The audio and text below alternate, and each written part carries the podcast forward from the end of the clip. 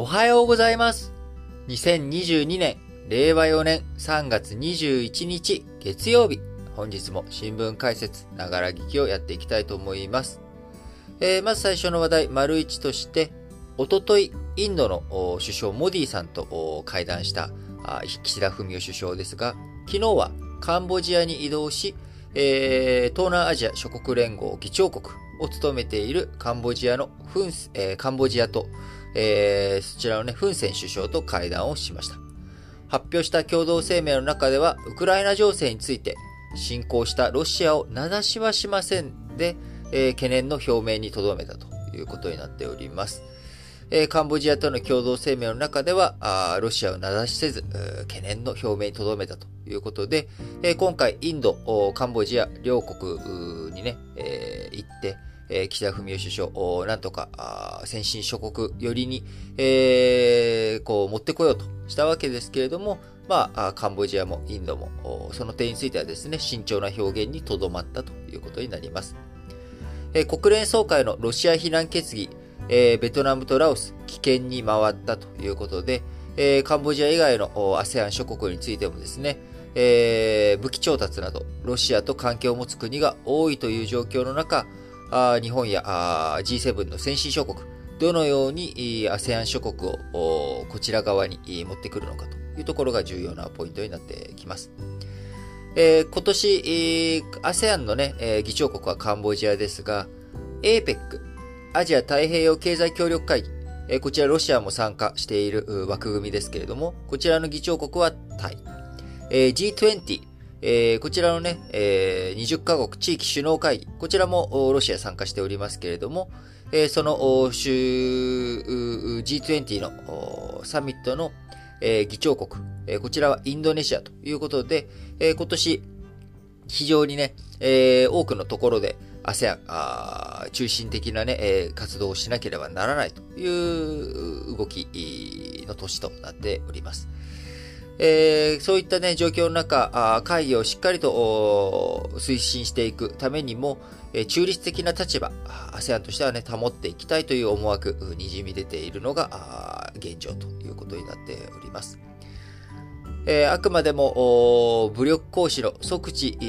停止とかね、えー、ロシアによる化学兵器の使用懸念を念頭にした、えー、大量破壊兵器による威嚇や使用は受け入れられない、受け入れられないと強調しましたけれども、え、あくまでも名指し、ロシアという国の名指しや、え、非難という強い文言は避け、え、懸念ということにとどまっております。えー、ASEAN 2月に加盟国の外相名義で発表したウクライナ情勢をめぐる声明においても、今回と同様に、え、非難ではなく懸念ということでした。え、その他ロシアとの、ね、関係を重視する中国との結びつきが強い、えー、ASEAN 諸国も多くあります。えー、特に今回、岸田文雄首相が会談したカンボジアのフンセン首相、えー、中国の習近平国家主席と3月18日に電話協議をし、えー、その中でですね、え、中国外務省によると、まあ、バランスと公平性を堅持して積極的に平和的解決を促すよう努力しようということで一致したと言っており、えー、こちらね、アメリカや日本、ヨーロッパ側にカンボジアが傾かないようにするためのね、習氏からの牽制、カンボジアに対して分かっているようなお前というメッセージということですね。カンボジアは比較的中国とも仲がいいということになっておりますが、ASEAN 諸国、えー、単純にね、中国と仲がいいという国ばかりではなく、例えばベトナムやフィリピン、えー、といった国々、こういったところはね、えー、中国との間で領土紛争、えー、こういったものを抱えており、えー、距離、取ろうとしているわけです。えなので、え ASEAN にとってもですね、えミャンマーの問題とかでも今亀裂が見えているという状況の中、まあ、どういうふうに今後ね、ASEAN 動いていくのか。その上でも今年の議長国であるカンボジアに、こう、岸田文雄首相がこのタイミングで行って、えー、釘を刺したというところは非常に大きいポイントなのかなと思います。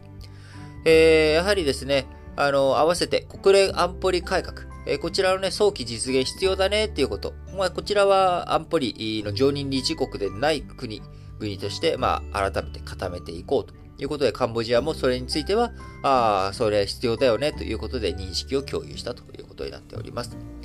えインドと違ってですね、えー、経済的な、こう、どんと大きなお土産、えー、これはね、ないということになります。えー、カンボジア、まだまだね、いろんなところのインフラ、脆弱性があり、チャイナプラスワンというところ、中国以外のね、えー、ところに工場を持つとしたらというところでは、例えばタイとかインドネシアとかベトナムとか、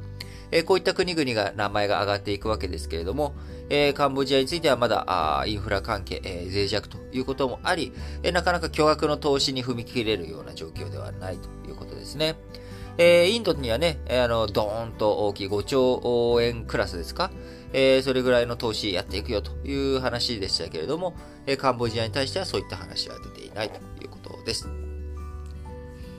えー、また、合わせて、えー、岸田文雄首相、記者会見の中でですね、えー、ブリュッセルで、えー、24日あ、記者会見じゃないですね、記者団の質問に対して、え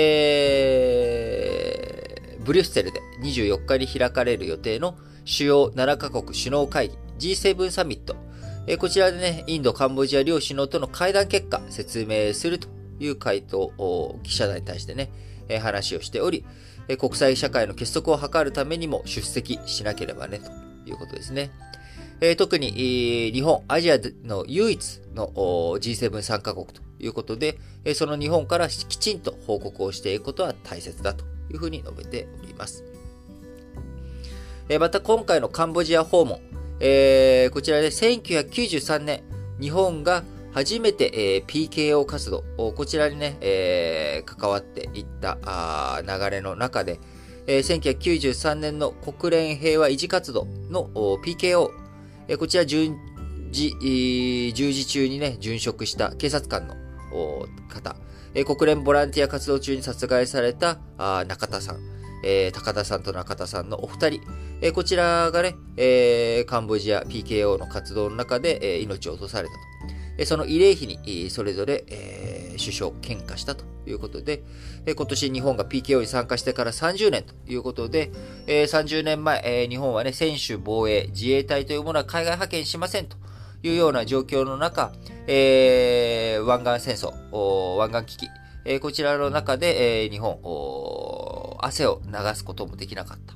えー、その一方、他の国々はですね、汗と血を流しているという中で、えー、日本もね、目に見える貢献、えー、しっかりとね、え人を出せと、え金だけ出すんじゃないということになり、大きく方向転換していったのが、まあ、30年前の日本でした。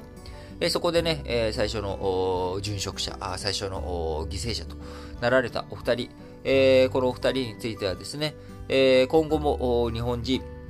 の犠牲というものは出ていくでしょう。